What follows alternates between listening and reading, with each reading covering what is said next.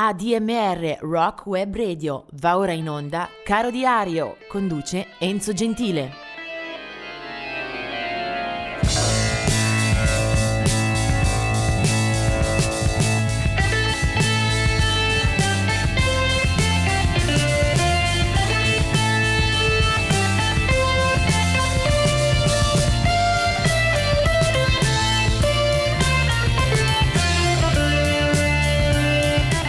Siamo al 29 di novembre. Oggi Caro Diario ci segnala due scomparse pesanti. 1999 Curtis Knight, eh, musicista di colore, cantante, era nato in Kansas e lo si ricorda, oltre che per la carriera molto, molto fitta, con singoli usciti già nei primi anni 60 e poi una caterva di album anche di, defi- di difficile reperimento. Lo si ricorda perché eh, Curtis Knight eh, è stato un po' il eh, padre artistico delle prime mosse, dei primi passi di Jimi Hendrix.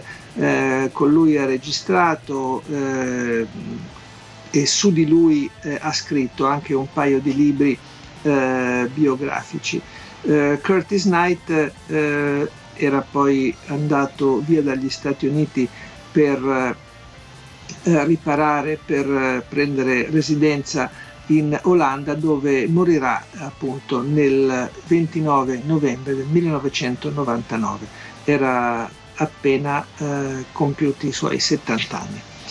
Del 2001 invece è la morte di George Harrison. Ecco, qui mi spiace molto eh, aver scelto un altro artista per eh, la, le musiche, per eh, la colonna sonora di oggi. Certamente George Harrison è una pietra miliare eh, nella storia della musica.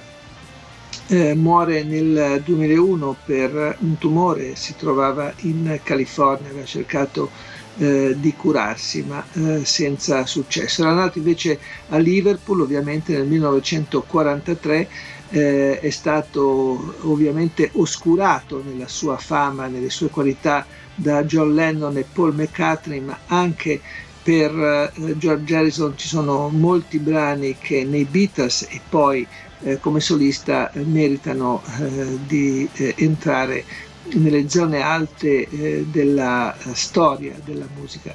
Una carriera, la sua, sempre sfiorata e sempre toccata eh, da interessi spirituali, in particolare per le culture, i suoni e i viaggi verso l'Oriente, eh, saldo il suo rapporto con Ravi Shankar, il grande maestro indiano di sitar, strumento che anche eh, George Harrison eh, suonava. Eh, devoto delle filosofie e delle pratiche eh, vicine al movimento degli Hare Krishna, eh, Harrison si era sempre schierato a favore di cause umanitarie, suo il concerto per il Bangladesh, sostanzialmente il primo eh, episodio eh, di musica eh, pensata e realizzata per beneficenza e poi era stato anche il fondatore di una nota casa di produzione cinematografica, la Handmade. Eh, George Harrison muore appunto nel 2001.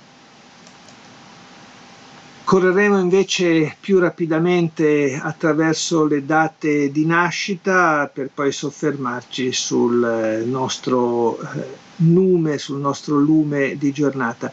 1915 nasce Billy Strayhorn, eh, che insieme a Merle Travis del 1917 si può sicuramente eh, considerare uno dei protagonisti della musica americana della prima parte del secolo.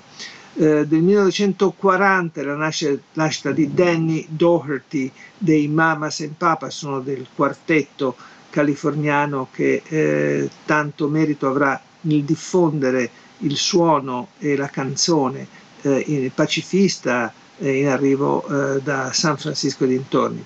1940 Chuck Mangione, invece artista più vicino alla fusion e al jazz. 1941 nascita di Jody Miller, mentre del 1942 è quella di Felix Cavaliere degli Young Rascals. 1947 è la nascita di Ronnie Montrose eh, alla guida di un gruppo che porta, porterà il suo nome. Del 1951 Barry Goodrow dei Boston e del 1958 è Michael Dempsey dei Cure mentre nel 1968 è Jonathan Knight dei New Kids on the Block, eh, formazione questa eh, ben nota a quelli che furono adolescenti eh, negli anni 90 o giù di lì. Eh, però dicevo oggi eh, c'è un grandissimo gusto, piacere e anche riconoscenza nel segnalare la data di nascita di John Mayall 1933. Eh, cresce a Manchester ed è eh, considerato eh, il eh, padre, il padrino del blues britannico.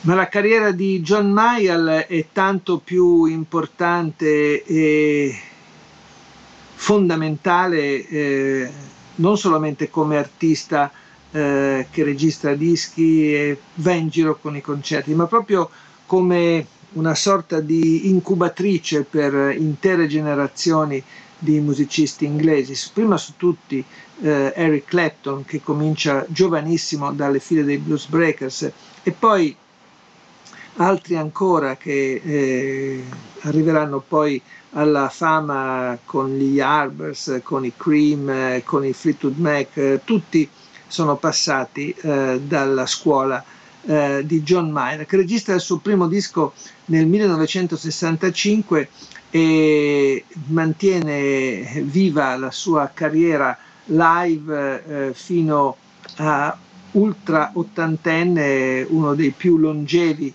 eh, musicisti eh, sulla scena. Eh, il blues lo contraddistingue all'armonica, alla chitarra, alle tastiere e soprattutto alla sua fantastica voce. Eh, ci sono dischi che assolutamente meritano di entrare eh, nella eh, storia e di rimanerci eh, ben radicati. Eh, un eh, capolavoro su tutti, The Turning Point 1969, diceva nelle note di copertina John Mayer, è il momento giusto per dare una nuova direzione al blues. Così ho deciso di rinunciare alla batteria e agli assoli di chitarra ad alto volume tipici del blues. In questo disco, registrato dal vivo nel luglio del 69 al Fillmore East di New York, ad accompagnarlo ci sono John Mark alla chitarra, eh, Johnny Helmond ai fiati, e un bassista, Steve Thompson. Il resto lo suona lui, lo suona con una maestria che poi proseguirà anche eh, negli anni successivi. Credo che gli anni 60 siano assolutamente impareggiabili, poi altre buone performance, altri concerti, altri tour comunque sempre da ascoltare, ma The Turning Point è assolutamente il momento decisivo della sua carriera e anche di un pezzo della storia della musica. Eh, ci sono tanti brani che potevo pescare da questo disco, Room to Move che lo chiude, The Law Must Change che è un uh, inno di uh, denuncia sociale, uh, oppure California, 10 minuti di eh, grande improvvisazione, e invece scelgo un brano forse meno noto, ma dalla stupefacente atmosfera Sawmill Gulch Road e lui è John Mayall da The Turning Point.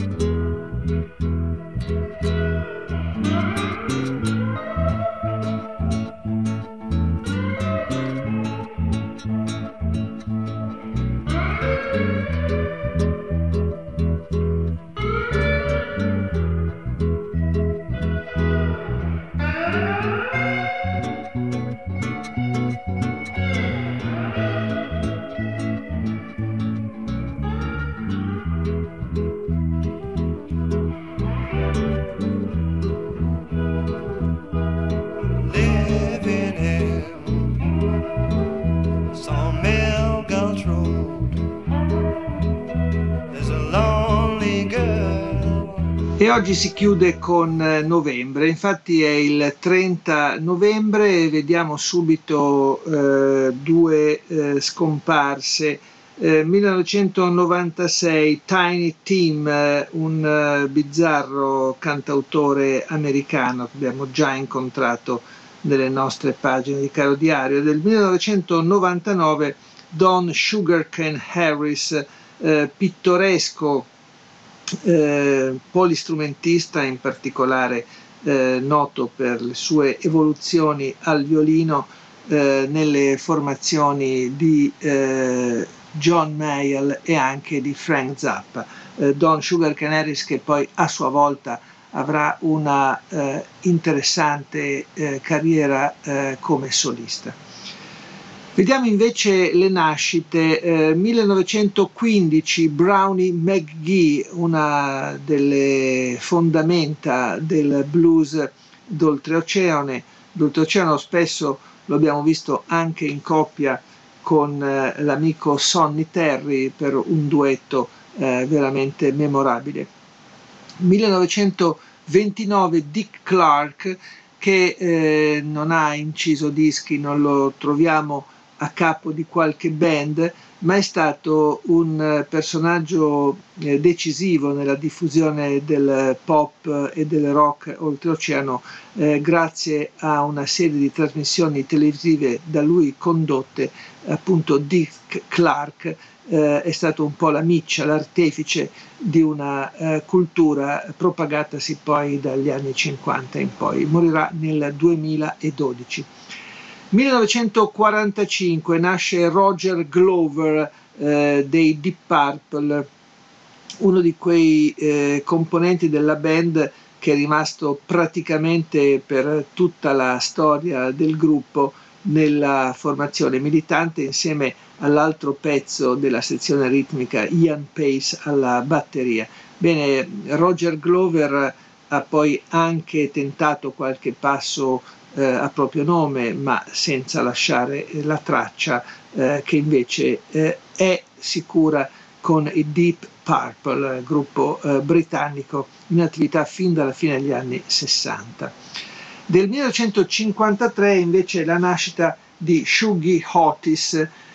qua siamo eh, al cospetto di un artista eh, poco conosciuto, un cantautore eh, polistrumentista, eh, soprattutto eh, noto per eh, la sua eh, qualità eh, chitarristica.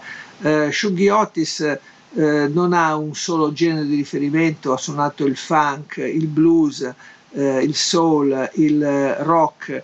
nato nel 1953, a un certo punto aveva anche fatto perdere le sue tracce, poi è tornato invece con eh, un recupero anche da parte eh, di Kentin Tarantino che ne ha eh, ripreso un brano per il suo film Jackie Brown. Eh, Shuggy Otis da Los Angeles, nato il 30 novembre 1953. Eh, poi eh, vediamo ancora del 1955 è la nascita di Billy Idol, eh, una figura eh, questa che ha conosciuto eh, momenti di eh, luccicante gloria eh, anche a livello proprio di business, eh, di mercato, inglese del Middlesex, naturalmente sceglie quel nome d'arte per distinguersi il suo nome anagrafico William Michael Albert Broad sicuramente non avrebbe avuto lo stesso effetto. Eh, si mette in luce per qualche atteggiamento, per eh, qualche sonorità anche vicina al punk, eh, ma poi eh, soprattutto si eh, pone all'attenzione per eh, il look, per una grande carica nervosa che esplode sul palco, nei video e anche nei dischi. Il suo primo album, uscito dopo che Billy Idol ha abbandonato il gruppo eh, con cui aveva iniziato eh, la carriera musicale, Generation X, diceva il primo album porta proprio il suo nome, Billy Idol, e subito conosce un uh, riscontro uh, importante da parte anche della critica e del pubblico, così come sarà replicato nel successivo Rebel Yell. Un musicista questo che non ho mai amato particolarmente, ma che sicuramente ha avuto uh, qualche merito anche al di là dei numeri e delle cifre di vendita dei suoi dischi. Eh, del 1957 è invece la nascita di John Ashton del gruppo Psychedelic Farce eh, fondato dai fratelli Richard e Tim Butler, eh, gruppo questo che incarna una delle realtà più eh, significative della New Wave britannica. Il loro primo disco, e forse anche il migliore, The Psychedelic Farce 1980, eh, un eh, disco questo con eh, tanti richiami al, alla new wave, a un certo tipo di punk eh, oscuro, eh, certa vena forse ripresa anche dal Velvet Underground. E nella band c'era anche il chitarrista John Ashton, nato appunto nel 1957. Del, dello stesso anno eh, mi piace anche ribadire un altro compleanno, quello di Richard Barbieri, eh, che invece eh, noi troviamo soprattutto nella formazione dei Japan, eh, quindi insieme a David Silvian, a Mick Karn, eh, questa è una formazione di eh, primissimo eh, livello. I Japan nei, lungo tutti gli anni Ottanta fanno una musica e realizzano dei dischi eh, di, di, grande valore e soprattutto di grande tenuta anche dal punto di vista eh, delle soluzioni sonore messe in campo. Poi eh, dopo che i Japan eh, lasciano il campo, eh, forse più per volontà eh, di David Silvian, ecco che Steve Jensen e Richard Barbieri continuano con una propria attività discografica anche molto carica di, di titoli. Poi Richard Barbieri lo troveremo anche eh, in un'altra formazione eh, insieme ai Porcupine Tree di Steven Wilson, eh, altra formazione di talento, di grande presa sul pubblico tra la musica progressive, la psichedelia, l'improvvisazione, insomma, eh, molte musiche passano sotto, quel, sotto quelle insegna. E poi ancora ricordiamo del 1968 la nascita di Desiree, eh, una cantante questa che eh, ci ricorda momenti eh, delle classifiche degli anni 90 eh, soprattutto quello è il periodo eh, in cui Desiree eh, si fa notare, eh, una cantante eh, nata a Londra appunto il 30 novembre e poi appassionata anche di generi diciamo attinenti la black music, eh, qualcosa di reggae, qualcosa di calypso e poi alcune eh, ballate che le valgono anche diversi premi e un album in particolare che fa il botto, Supernatural, eh, uscito a fine anni eh, 90. Per lei anche qualche contatto con la musica italiana, in particolare un duetto con Giorgia. Però eh, non ci fermeremo a Desiree per questa giornata, eh, passando invece a festeggiare il compleanno di Leo Lyons, eh, bassista eh, e tra i fondatori dei Ten Years After, eh, gruppo che si affaccia sulle scene eh, musicali inglesi eh, nella seconda metà degli anni 60. Eh, insieme a lui ci sono Alvin Lee, il fulminante chitarrista che poi vedremo anche in scena con tanto successo al Festival di Woodstock. Poi ci sono eh, Chick Churchill alle tastiere e Rick Lee. I Ten Years After eh, partono come una delle formazioni chiave del blues revival britannico. Eh, anche loro partono da quel grande fiume di memoria, di riferimenti e di citazioni. Eh, per loro i primi album credo siano sicuramente i migliori, eh, in particolare Undead eh, del 1968, un live, poi Stonehenge del 69, Shh del 69 ancora e poi finalmente Cricklewood Green da cui traggo anche eh, questo brano. un lavoro molto pregevole che naturalmente vede eh, spiccare soprattutto Alvin Lee, eh, definito come la mano più veloce sulla terra, il chitarrista eh, forse più impressionante per lo stile, magari non eh, sempre la qualità è messa a servizio di quelle composizioni, ma eh, sicuramente i Tennis After eh, raccolgono molti molti favori eh, per i primi anni 70 continueranno a pubblicare soprattutto dei live per poi sciogliersi e troveremo al fine eh, le diverse componenti del gruppo eh, rientrare, uscire, insomma sono storie poi personali che si mescolano a, quelle artistiche. Sicuramente Alvin Lee era il leader dal punto di vista dell'immagine e del suono, ma sentirete come in questo brano scelto appunto da Cricklewood Green ci sia anche molto molto presente il basso di Leo Lyons e questa si chiama Love Like Man ed è il gruppo dei Ten Years After di Leo Lyons.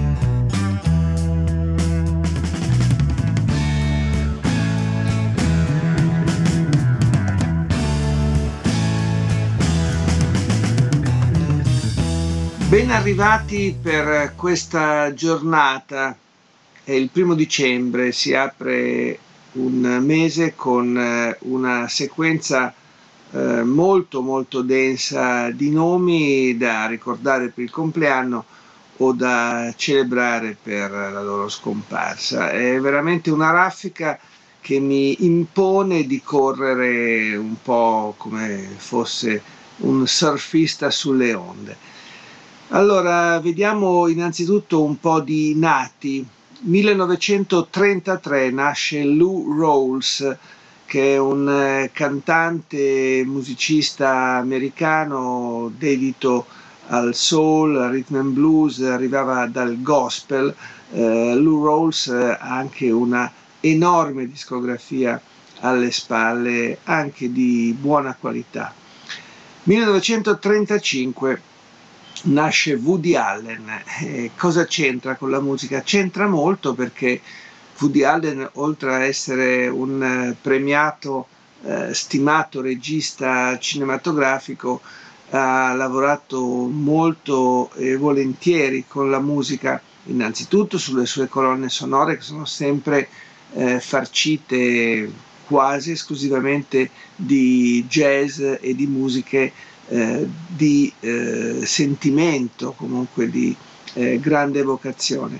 E poi perché lui stesso a lungo ha affiancato la carriera cinematografica a quella di musicista, era noto il suo impegno tutte le settimane il lunedì eh, a capo di una band di Dixieland e di vecchio jazz, si esibiva a New York e chi lo ha visto, io l'ho seguito ad esempio in alcuni concerti in Italia con quella band, era molto buffo vederlo assolutamente serioso e schierato con i suoi compagni nel riprendere musiche d'epoca. 1944 è la nascita di Eric Bloom, eh, cantante di una band americana di pachidermico rock pesante, Blue Oyster Cult. Eh, lui è nella formazione sin dalla fondazione 1972. Dello stesso anno eh, condivide quindi con lui eh, sul calendario il compleanno eh, c'è anche John Densmore che invece è conosciuto per essere stato il batterista eh, dei Doors, eh, beh, formazione celeberrima ovviamente. Eh, John Densmore eh, c'era fin dagli inizi, quindi prima incisione del gruppo di Jim Morrison e compagni è del febbraio 1967, 45 giri, era Break On Through to the Other Side e poi i Doors eh, non sono durati a lungo, dopo la morte di Jim Morrison nel 71 sostanzialmente traccheggiano, poi si sciolgono. Ci saranno anche diverse riedizioni a cui in parte eh, rientra anche la partecipazione di John Desmond alla batteria appunto. 1945 invece è la nascita di Betty Midler, cantante americana che ha avuto anche diverse soddisfazioni eh, fuori dal palcoscenico eh, come interprete cinematografica, ad esempio eh, suo un noto film eh, di fine anni 70, The Rose, in qualche modo ispirato alla vicenda umana e artistica eh, di Janis Joplin. Betty Midler una ottima cantante, una bellissima voce, molto aggressiva, molto combattiva, eh, è nata nel 1945. Nel 1946 invece Gilbert O'Sullivan, un eh, delicato, semplice e morbido cantautore con eh, molti successi anche di classifica alle spalle, del 1952 eh, è invece Peggy Young eh, che lega la sua storia eh, per grandissima parte al matrimonio con Neil Young. Eh, Peggy Young gli è stata al fianco eh, per decine di anni, è anche la madre dei suoi figli. Eh, poi Peggy Young a un certo punto è stata eh, favorita da Neil anche in una carriera musicale di non eccessive soddisfazioni, qualche album al suo attivo e eh, poi la separazione che ha visto Young prendere a livello sentimentale altre strade. Comunque di Peggy Young esistono diversi dischi eh, dove spesso e volentieri c'è anche la mano di Neil 1951 invece faccio un passo indietro di un, uh, di un anno. Uh, Jaco Pastorius uh, nasce uno dei più grandi bassisti della storia, diciamo tra jazz, fusion, con qualche interferenza benefica anche in campo rock, tra gli altri, a suonare con Giacomo Pastorius eh, musicisti di grandissima qualità, compreso Pat Mettini, Wayne Shorter, che eh, andarono a, eh, a, fiancheggiare Johnny Mitchell in una fase di carriera. Eh, Giacomo Pastorius però ovviamente è stato un grande solista, eh, la sua morte misteriosa e dolorosa non cancella le eh, grandi performance anche discografiche, eh, era lui il bassista dei meravigliosi Weather Report. 1956, la nascita di Julie Cruz, è del 1956 ed è un'attrice cantante eh, americana che mh, ha visto un momento eh, di notorietà soprattutto eh, come partner eh, di colonne sonore di film eh, di David Lynch, per esempio I segreti di Twin Peaks e poi Velluto Blu, eh, una presenza la sua eh, molto discreta, diciamo collaterale al massimo delle classifiche e dei successi commerciali, però sicuramente di buonissimo spessore. 1959 invece è la nascita di Steve Jansen, uno dei magnifici quattro del gruppo dei Japan, eh, gruppo che aveva in David Sylvian la sua punta di diamante, eh, ma Steve Jansen, eh, Richard Barbieri e Mick Carn erano eh, degli ottimi compagni di viaggio per quella formazione nota e amata soprattutto eh, negli anni 80, poi tutti avrebbero preso eh, strade separate per eh, fondare eh, carriere in proprio. Eh, Steve Jansen lo abbiamo visto anche in Italia, per esempio, collaborare in sessioni di registrazione, ad esempio con Alice. 1977 la nascita di Brad Dilson dei Linkin Park, mentre del 1988 è la nascita di Tyler Joseph di un altro gruppo eh, di onda piuttosto recente 21 Pilots. E adesso invece passiamo a qualche eh, scomparsa, qualche personaggio da ricordare perché muore proprio in questa giornata. Fred Rose muore nel 1954, era un eh, cantante americano dedito all'area country western, eh, un cantautore eh, qui direi sicuramente poco conosciuto. Più noto agli appassionati di blues è invece Magic Sam, un eh, chitarrista e eh, cantante eh, di buonissimo livello che abbiamo eh, ascoltato però per troppo poco tempo.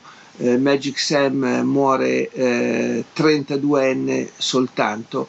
Eh, in quel di Chicago avrebbe potuto ovviamente dare molto di più alla musica, se ne va per un attacco di cuore.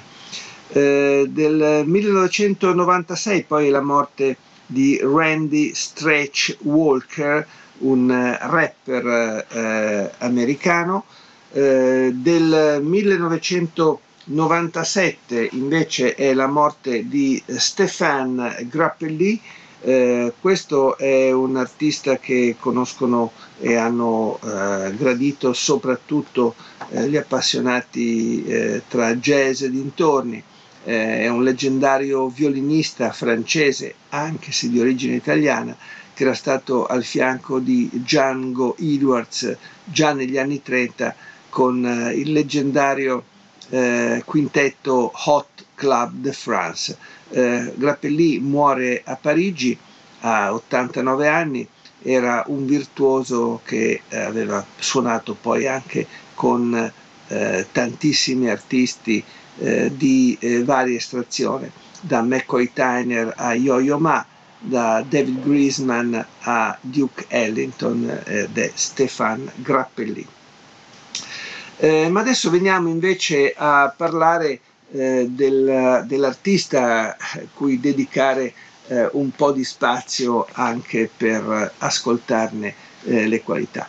Lui è Lee Dorsey, eh, Lee Dorsey eh, nasce eh, e cresce artisticamente in quella di New Orleans, eh, morirà nel 1986, eh, era nato nel 1924.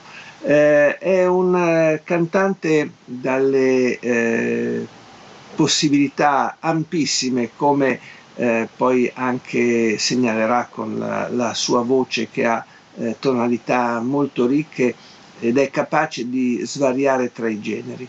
Eh, Lee Dorsey eh, è solamente eh, a un certo punto, quando non è più giovanissimo, eh, che conosce il gusto del successo ed è 37enne quando arriva a cogliere le sue prime soddisfazioni eh, con un brano chiamato Yaya che aveva peraltro l'arrangiamento del grande Alain Toussaint.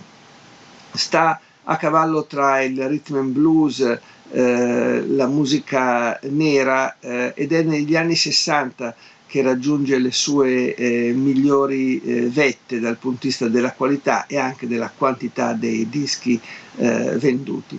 Eh, un pezzo forse il più conosciuto anche qui in Italia si chiamava Holy Cow che era conosciuta per la versione eh, che le diede arrivando poi nelle, test, nelle vette alte della classifica la nostra Patti Bravo.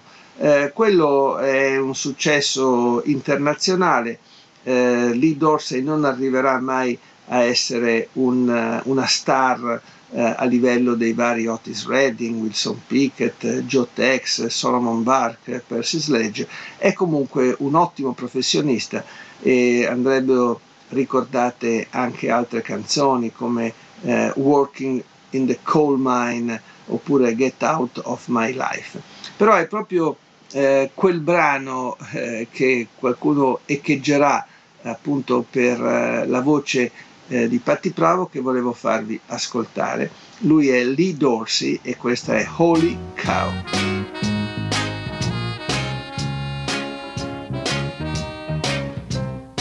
I can't wait, I can't deal since you walked out on me. Yeah. Holy smoke, what you doing to me? Yeah. I can't eat, I can't sleep uh, since you walked out on me. Yeah. Uh, holy cow, what you doing, child? child? Holy cow, what you doing, child? What you doing, what you doing, child?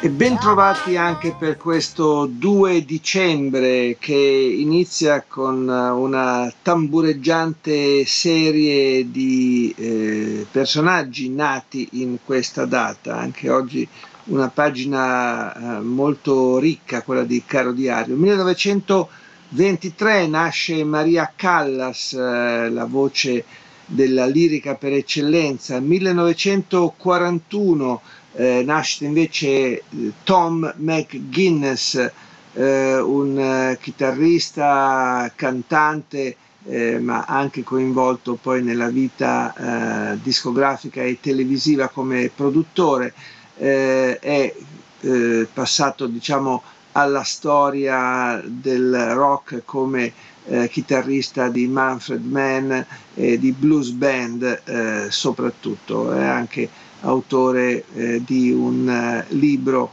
eh, che venne indicato come molto interessante a metà anni 80, una sorta di biografia, analisi eh, del mercato dell'epoca, So You Want to Be a Rock and Roll Star, Tom McGuinness.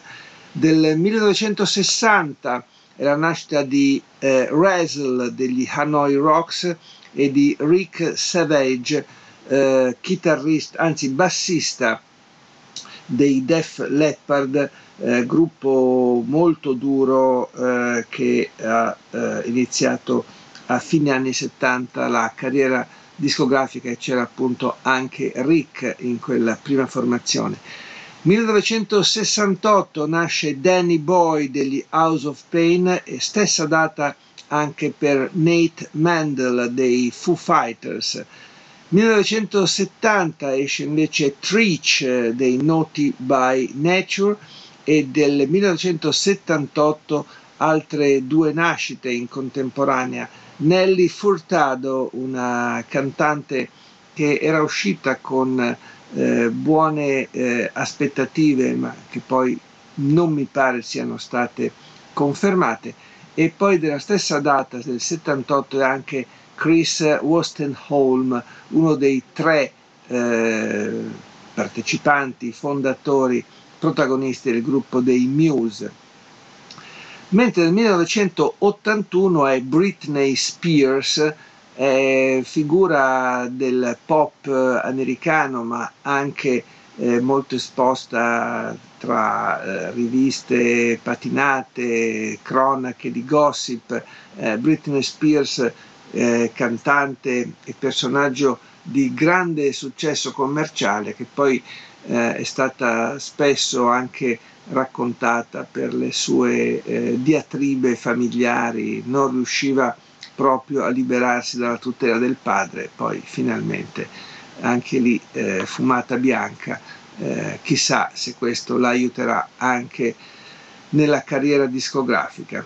Vediamo invece alcuni eh, scomparsi eh, in, queste, in questa stessa data del 2 dicembre.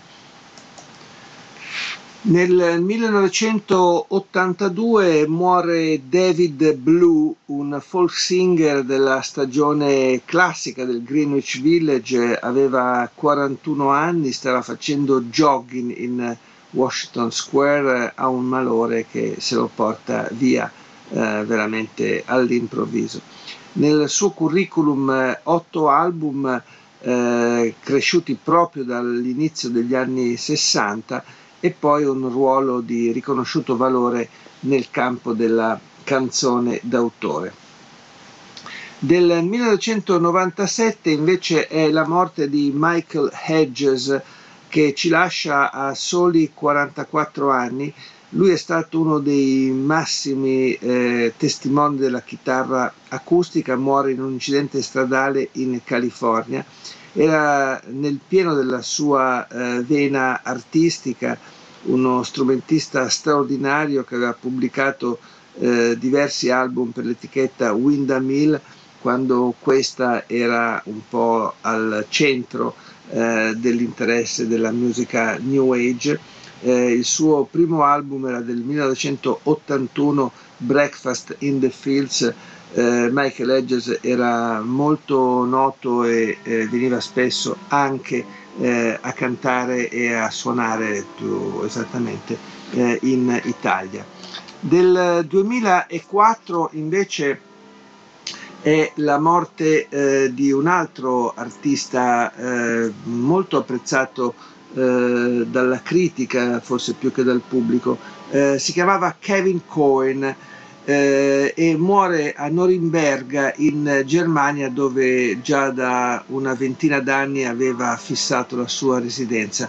Kevin Cohen aveva 60 anni, era un cantautore, chitarrista, ma anche pittore, scrittore con una eh, enorme produzione discografica alle spalle, più di una quarantina di album ufficiali e poi mostre, libri, eh, pubblicazioni varie eh, i suoi eh, dischi, le sue opere migliori, proprio forse quelle iniziali 73-74, rispettivamente Mary Jory, eh, Razor Blade e poi Blame It on the Night. Eh, nelle ultime stagioni ehm, c'erano stati eh, dischi in cui avevano partecipato anche i figli Robert e Eugene aveva inaugurato una sua etichetta, la Turpentine Records. Poi vediamo ancora nel 2013 eh, segnalo la morte di Junior Marvin. Eh, qua siamo invece in, in, un contesto musicale diverso.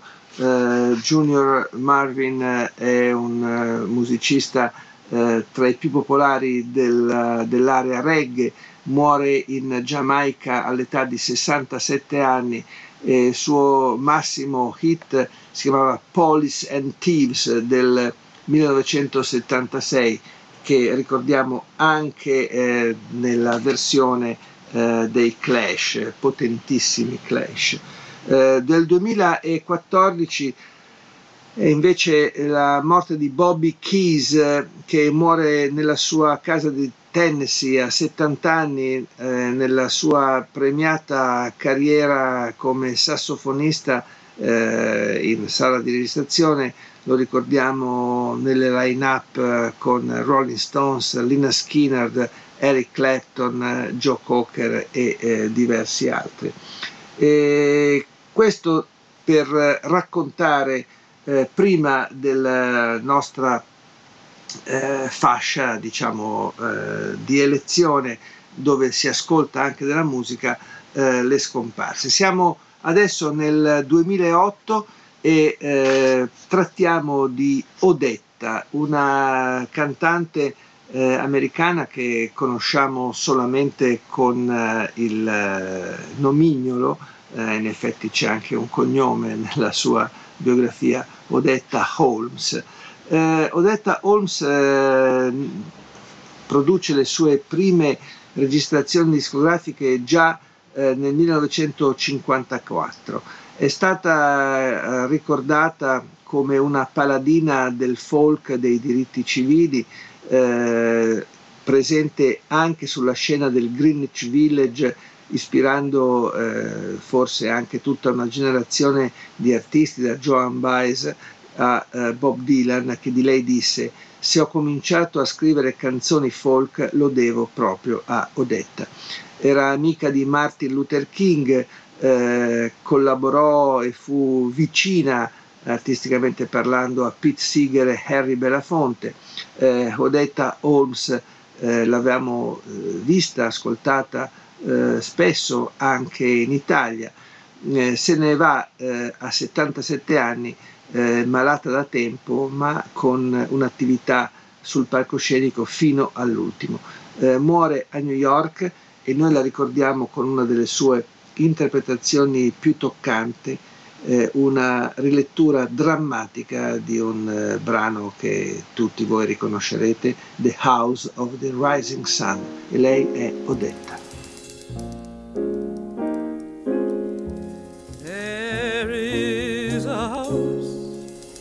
In New Orleans they call the Rising Sun.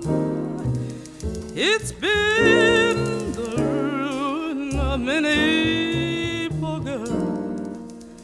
and I am only one. If I had listened what my mama said, I'd have been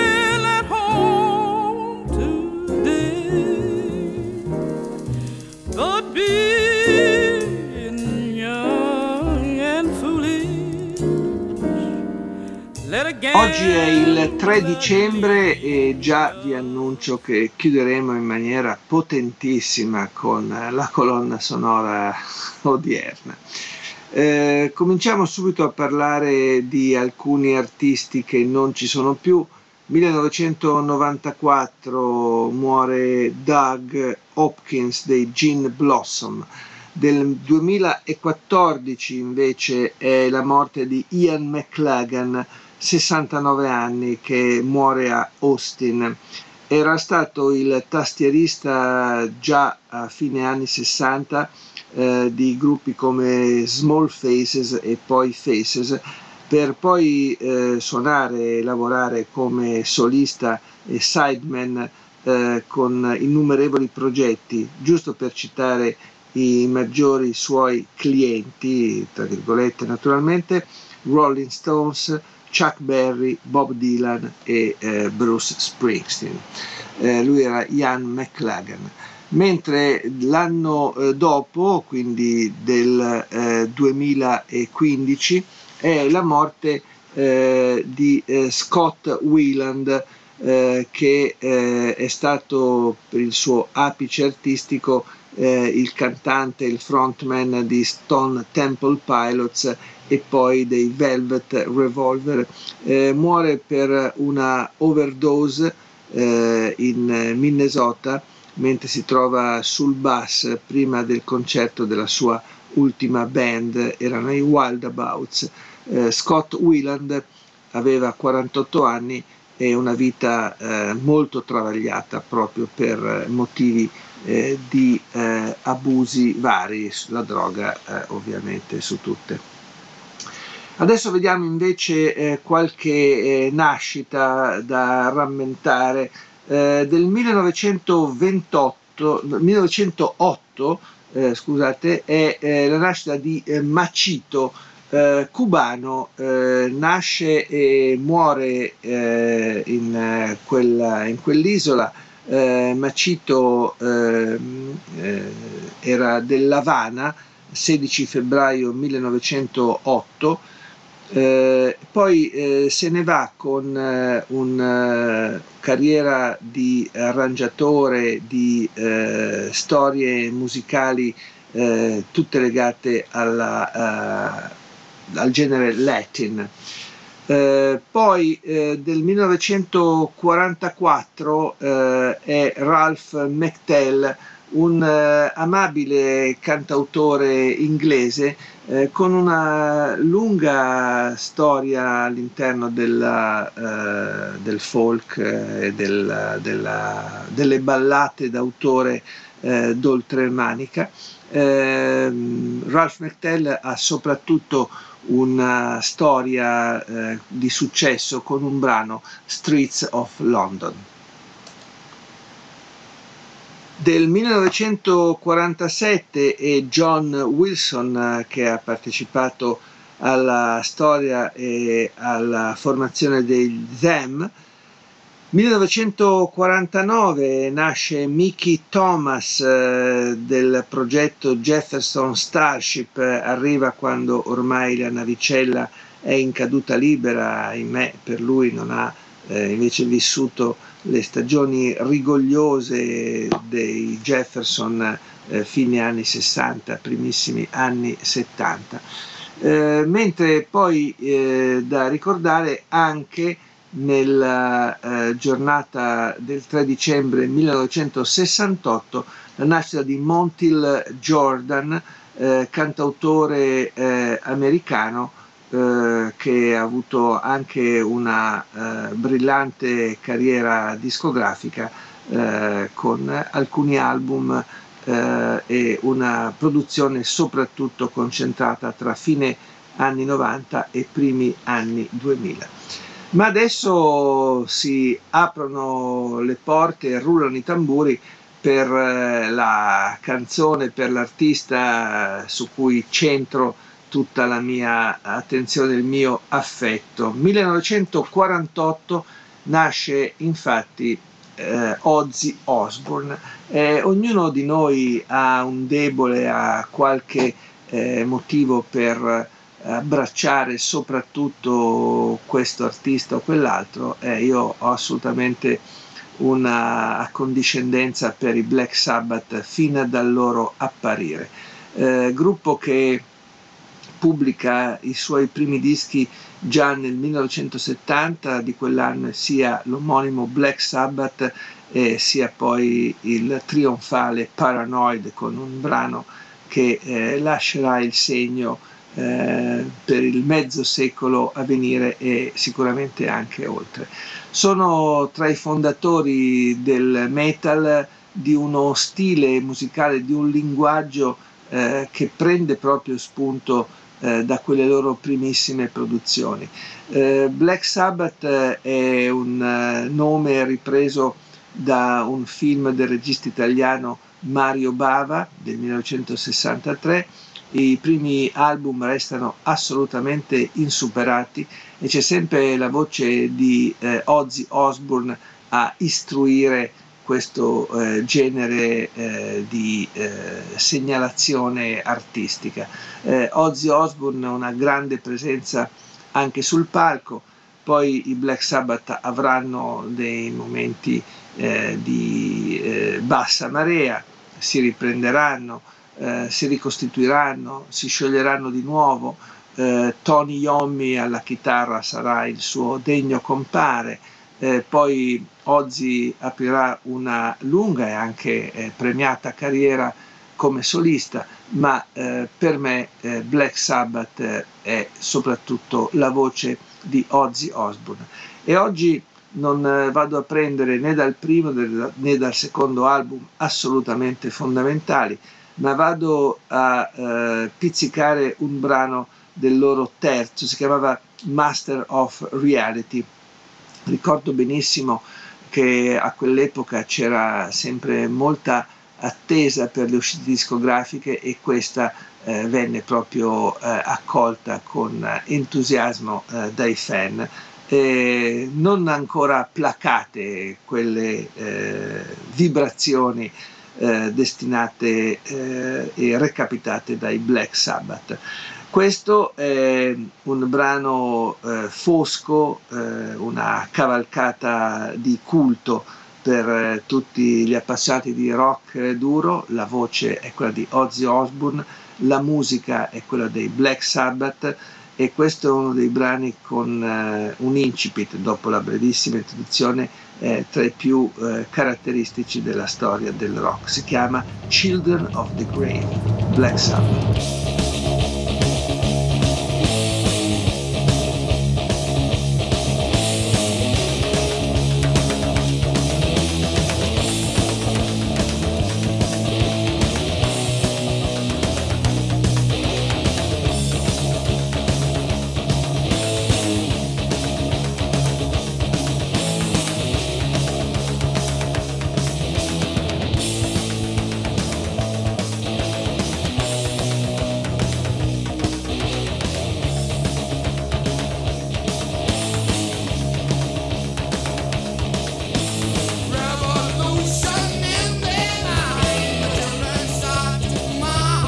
Siamo arrivati al 4 dicembre. Anche per oggi sono parecchi i segnali da eh, inviare da Caro Diario, ma eh, il brano e l'artista eh, di cui tratteggiare meglio il profilo eh, assolutamente non si discute, vedremo fra poco. 1940 è la nascita di Freddie Cannon eh, un cantante eh, statunitense, americano, era nato, è nato in Massachusetts ed è stato soprattutto nei primi anni 50, primi anni 60, un uh, grande protagonista uh, del rock and roll. Uh, naturalmente non ha avuto eh, lo stesso rilievo di altri suoi colleghi come eh, Little Richard, come Elvis, però ha avuto sicuramente una bella carriera, eh, il suo eh, nome eh, anagrafico era Frederick Anthony Picariello. Eh, 1942 invece la nascita di Bob Mosley dei Moby Grape, del 1944 invece eh, la nascita di Chris Hillman, un eh, bellissimo artista eh, nato a Los Angeles che ha eh, cucito la sua storia professionale eh, con gruppi di grande profilo come eh, Birds e Flying Burrito Brothers, ma anche con collaborazioni eh, strette insieme ai Manassas di Stephen Stills, eh, in trio con eh, J.D. Souther e poi Richie Furay, eh, per poi tornare qualche anno anche insieme all'amico Roger McGinn, eh, parecchi anche i dischi a suo nome, eh, Chris Hillman è sicuramente una pietra miliare, un punto fermo eh, nella storia del country rock americano. Stesso anno e stesso giorno di nascita anche per Danny Wilson eh, dei Beach Boys, mentre nel 1948 è eh, John Lyon, eh, molto meglio conosciuto con lo pseudonimo di Southside Johnny, eh, accompagnato poi sempre dai suoi Ashbury Jukes, eh, amico stretto eh, di Bruce Springsteen, eh, con eh, il quale condivide la stessa eh, area d'origine, appunto il New Jersey. Eh, Southside Johnny, che nasce appunto nel 1944, non ha le stesse fortune del boss, ma uguale è la lingua che parlano, quello di un rock puro, ruspante, molto intriso di rhythm and blues e di primo eh, rock and roll. Eh, il suo primo album, peraltro molto buono, è del 1975, Heart of Stone, ne seguiranno altri sicuramente di qualità come I Don't Wanna Go Home e poi eh, proseguirà eh, sempre un po' all'ombra eh, di quel monumento che appunto è Bruce Springsteen in New Jersey. Comunque per lui ottime performance eh, dal vivo e anche eh, qualche album che eh, merita proprio per la carica energetica, per la comunicativa. Ricorderei anche eh, volentieri un eh, album eh, forse passato un po' in, eh, nel dimenticatoio del 2008, si chiamava Grapefruit Moon, eh, una eh, luna di Pompelmo, nella quale riprendeva le canzoni di Tom Waits, molto molto bene peraltro. andiamo avanti, 1951 invece è la nascita di Gary Rossington, eh, che molti ricordano come chitarrista dei primi eh, Lina Skinner. Poi del 1955 Cassandra Wilson, eh, una cantante che attiene maggiormente all'area, all'ambito jazzistico, ma eh, ha potuto eh, cantare anche per platee non specializzate eh, la fascinazione della sua voce, dei timbri e delle atmosfere eh, con cui aveva intrattenuto il pubblico sicuramente sono uno dei eh, molti meriti della sua eh, carriera eh, espressiva dal palcoscenico. E poi del 1969 è Jay-Z, quindi siamo in campo rap, hip hop eh, d'oltreoceano. Vediamo invece qualche eh, scomparsa di questa eh, giornata. Del 1976 è la morte di Tommy Bolin, che era stato anche chitarrista dei Deep Purple per un breve periodo, muore per overdose al Newport Hotel di eh, Miami. Eh, mentre eh, del 1983 è la morte di Perez Prado, anche qua eh, musica per ballare, musica eh, per condividere eh, la gioia di eh, fare e di ascoltare eh, suoni di grande comunicativa. Perez Prado era capo di una orchestra tra le più applaudite dagli appassionati del genere. Ma adesso voglio fermarmi e soffermarmi sulla data del 4 dicembre 1993, eh, particolarmente dolorosa perché si porta via ancora giovane uno dei musicisti che più ha illuminato la scena, la storia del rock. Lui era Frank Zappa che muore a Hollywood eh, per una malattia, per un tumore alla prostata, evidentemente non eh, curato eh, alla perfezione. Frank Zappa se ne va dopo una carriera che dalla metà degli anni 60 aveva portato eh, nei negozi una grande quantità di dischi, oltre una sessantina di album pubblicati in vita, mentre altrettanti forse saranno quelli usciti dopo la sua morte, appunto di quel 1993. Sono album, album singoli, doppi, cofanetti, una produzione stratosferica, ma non solo per la quantità, anche per la qualità. Eh, Franz, Frank Vincent Zappa è stato un chitarrista, un cantante, un band leader, un direttore d'orchestra, un compositore, è stato un uh, modo per dare luce a un'intera generazione uh, di appassionati che si sono proprio abbeverati, sono nutriti con uh, la sua musica.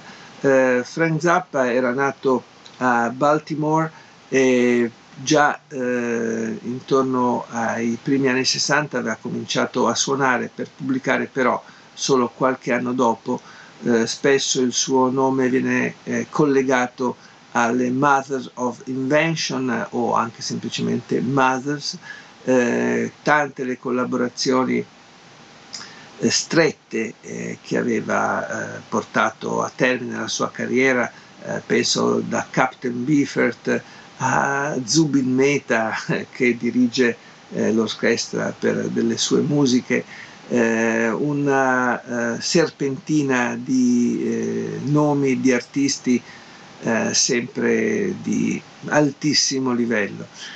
Eh, è uscito anche un documentario sulla sua storia, un, un regista Alex Winter ha avuto la possibilità di scandagliare negli archivi che sono ancora ricchissimi di materiali inediti, sia video che audio, e ne è uscito un ritratto, un ritratto eh, di performer, ma soprattutto di essere umano eh, assolutamente eh, irraggiungibile e eh, irripetibile.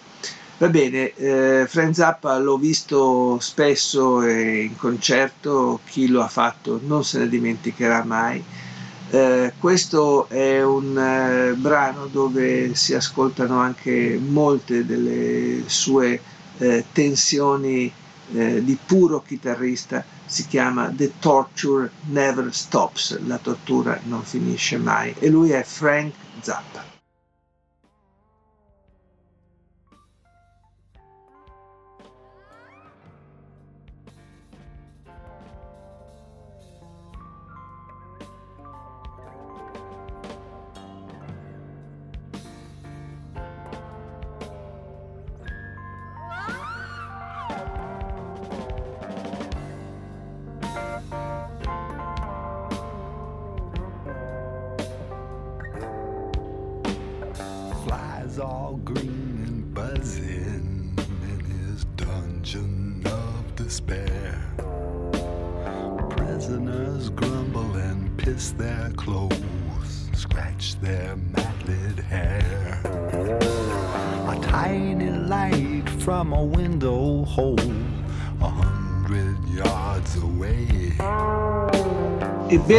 Ritrovati anche per questo 5 eh, dicembre eh, una bella pattuglia di nomi anche per oggi da segnalare. Vediamo subito alcune eh, date dei caduti di questa giornata.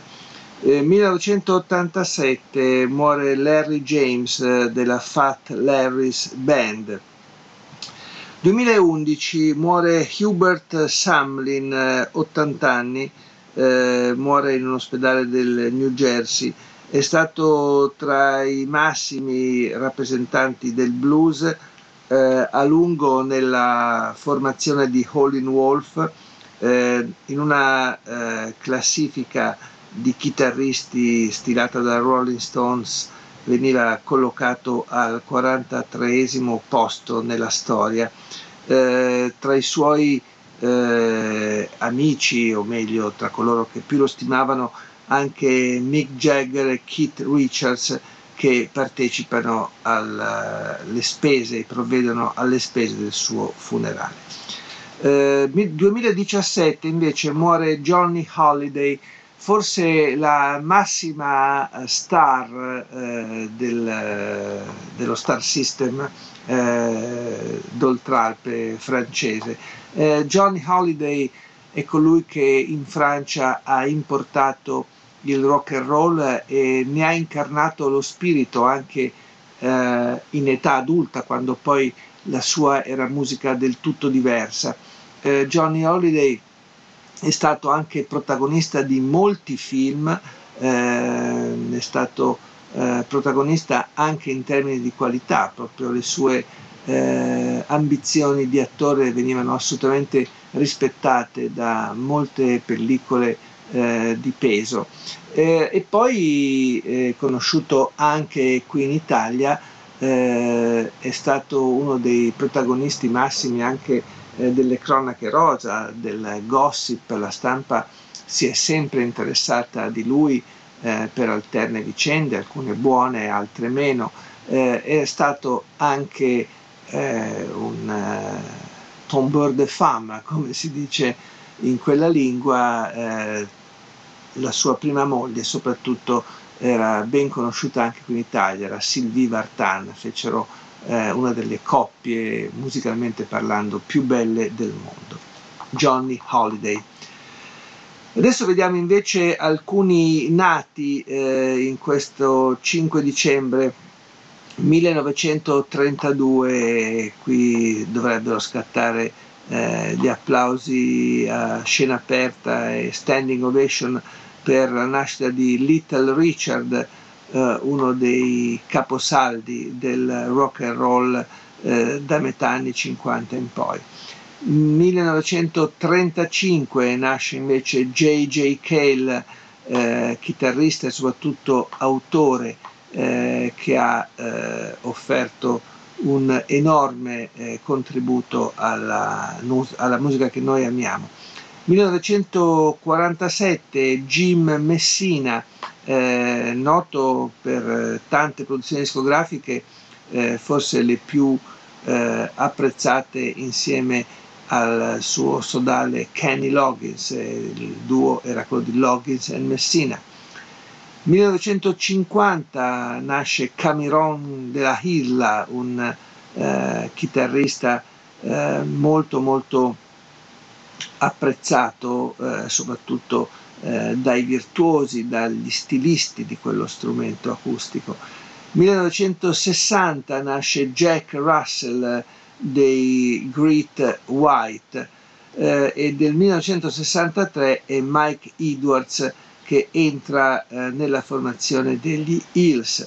1963 vediamo anche la nascita eh, di eh, John Reznick dei Goo Goo Dolls, mentre nel 68 è Ellen Graham eh, dei Blind Melon, questa eh, formazione che eh, abbiamo conosciuto eh, prima, dai primi anni 90, le, le loro produzioni eh, sono targate eh, inizialmente come 93 e Glenn Graham era il batterista di quel gruppo. poi ho dimenticato tra gli appunti anche la nascita nel 1944 di Lucas Sideras, eh, batterista degli Aphrodite's Child, gruppo eh, molto conosciuto anche in Italia per eh, le classifiche di vendita, mi ricordo, mi ricordo brani eh, come Spring, Summer, Winter and, and, Fall ad esempio, o It's Five O'Clock, erano gli Aphrodite's Child, eh, gruppo che dalla Grecia aveva anche inviato eh, qualche segnale di musica tra il prog e la psichedelia a fine anni 60. Eh, l'artista su cui voglio concentrare la vostra attenzione e anche eh, le antenne per captarne i segnali musicali è invece Sonny Boy Williamson II, eh, Rice Miller, questo era il suo eh, nome eh, alle anagrafe. Era nato in Mississippi nel eh, 1912, anche se i dati sono eh, molto difformi per quanto riguarda eh, quel, quei riferimenti, qualcuno parla addirittura di una sua nascita nel 1897 o nel 1909. Eh, morirà poi in Arkansas in, eh, nel 1965 ha spaziato eh, nel campo del blues eh, facendo eh, inizialmente con il nome di Alex Rice Miller, il suo nome di nascita, per poi prendere il soprannome di battaglia di Sonny Boy Williamson II. Eh, è un eh, musicista che, ha, che, si impone come uno degli armonicisti più creativi e ricchi di, di sfumature, con uno stile eh, virulento, aggressivo, eh, che raccontano gli storici spesso gli provocavano copiosi sanguinamenti dalla bocca.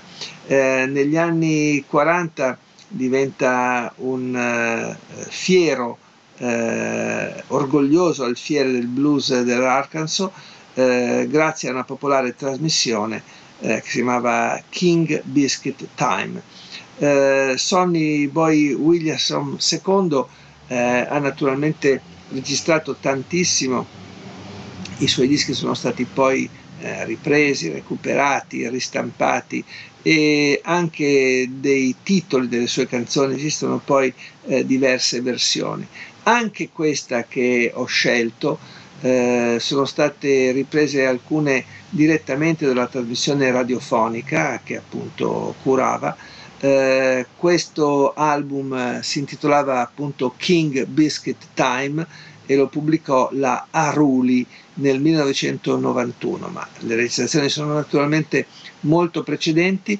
Ho scelto un brano con una curiosità al suo interno. Infatti eh, nella storia di questo pezzo, Cross My Heart, esiste anche una rilettura, una cover da parte di Bruce Springsteen, quindi un bel modo anche per omaggiare le origini di questa musica, il blues che magari non trasmetto abbastanza spesso quanto vorrei in questo caro diario. Bene, oggi 5 dicembre è giunto il momento, lui è Sonny Boy Williamson II e questa è la sua Cross My Heart.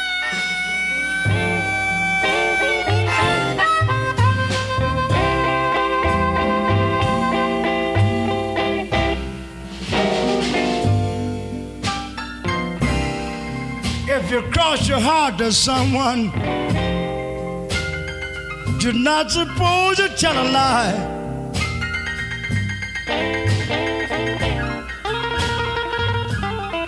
If you cross your heart to someone, you're not supposed to tell a lie.